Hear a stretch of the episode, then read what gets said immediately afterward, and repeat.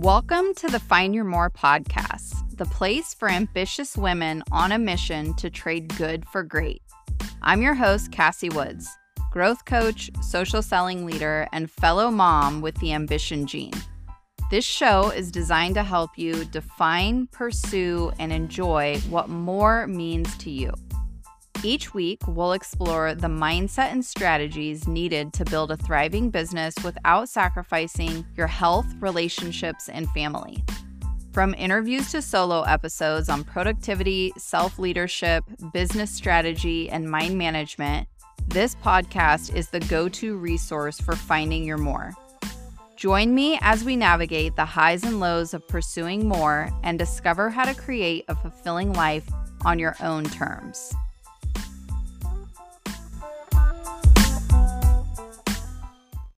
What's up? All right, today we're going to be talking about getting into new rooms. So, I just got back from an amazing event in California, the Live Out Loud experience with Brooke Thomas. It was a, a business event for women of faith, and it was amazing. Hands down, the best women's retreat, professional development, personal development, hands down the best type of event that I have been to. And I've been to quite a few. And I'm getting ready to travel to Cancun on Monday. My husband and I take off on Monday for my network marketing company's yearly incentive trips. So, this is for all of the top producers in the company. It's super fun. We're going to have some really awesome um, team members there. It's just a time to celebrate, relax, and enjoy an all expense paid week long trip with some really awesome people. So, traveled last week, traveling again this coming week. And one thing that I know is that each one of us, when we are pursuing more, that version of more that lights you up, that dream, that vision that was put on your heart, you are going to hit a ceiling with your environment, your network, and your experiences.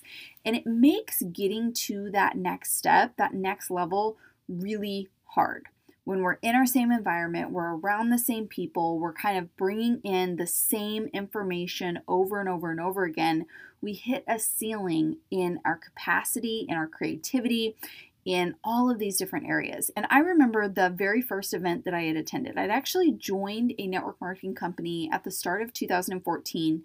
And my upline at the time stressed to me how key events were and she told me the dates for that company's kind of yearly conference, their convention.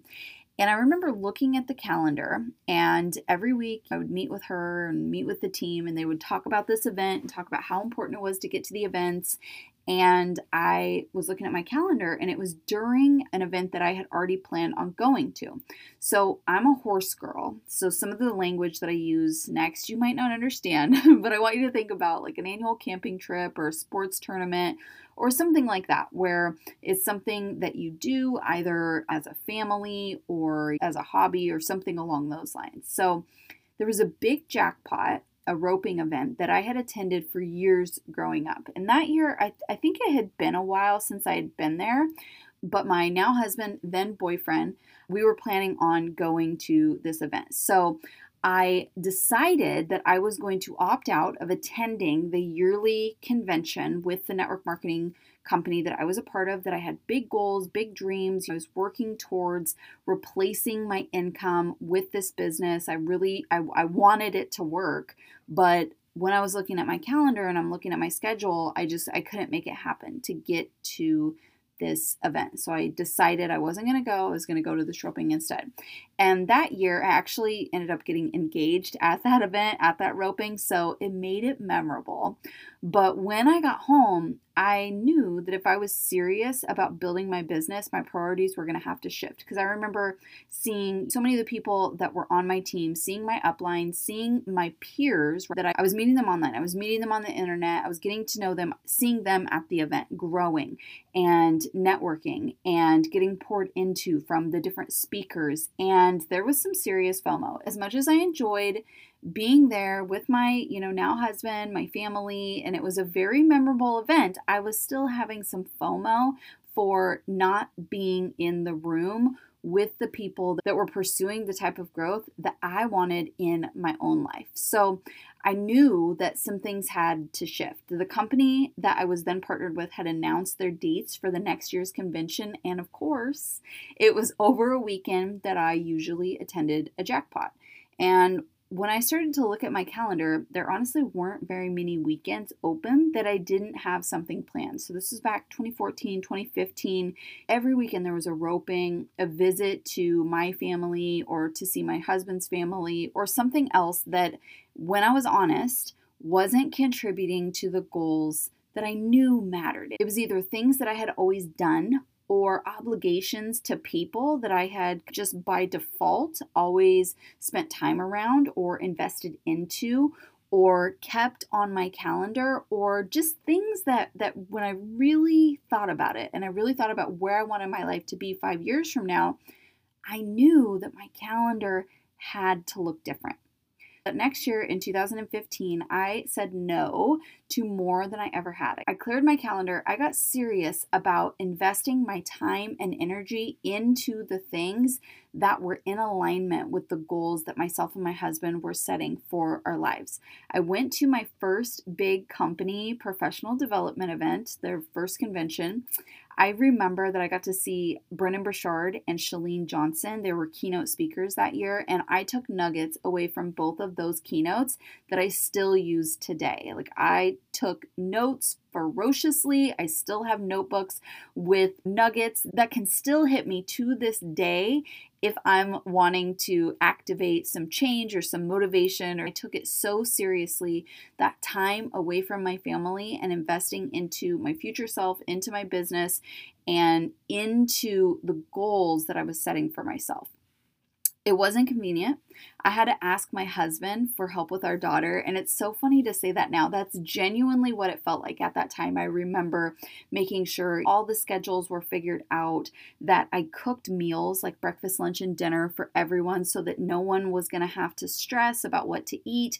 I remember my husband had entered some rodeos that weekend, so he ended up taking our daughter on the road with him without me. And I was very, I felt very guilty about it. I was anxious. I remember a friend sending me pictures of her at the rodeo and saying, oh, she's doing good, and me feeling some kind of way about not being there. It was things I needed to work through, but I took that time away from my family very seriously. And it's funny now because I now no longer ask him to help, quote unquote, help parent his kids. But at that time, it was hard and it forced me to grow. That first year of no's back in 2015 helped me to grow my business enough to replace my income from my bookkeeping job that I had at that time and transition into being a full time mom. I remember I made that commitment in 2015, like spring of 2015, went all in. And by December of that year, I quit my job. And that was the last time that I've worked for anyone else since being a mom. And now I'm unhireable. I'll never work for someone else. I will always be a business owner, always be an entrepreneur. And I'm so thankful for that year of no's to really set me up to be the woman that I am today. Now, of course, I would love to say that it was all smooth sailing after that, but let's be real, it wasn't. But the lesson that I did learn is you have to get yourself in the room. So, again, I just got home from this event in California, and as it always goes, it wasn't easy to get there with three kids, businesses, animals, and just a full life. It takes commitment to the vision to make these types of things happen, and especially to, again, come home for a couple of days, turn around, leave again. It's just my husband and I going on this trip. We're leaving kids behind with grandparents, and there's a lot of shuffling that has to go into place to take this time away. But last week, as soon as I got to that event in California, I knew it was exactly what I needed. I networked and met some amazing women. I reconnected with some peers and some internet friends that I don't get to see in real life enough. I don't have a lot of my people in my day to day. I imagine you probably feel pretty similar to that. And it is so important for us to get around people that get you it was honestly really nice just not to feel weird when talking about what I do, about my goals, or about what I'm passionate about. And in my day to day, that just doesn't happen. So, getting out of my everyday routine, my everyday environment, and getting in the room with other weirdos like me, there's just something so expansive about that.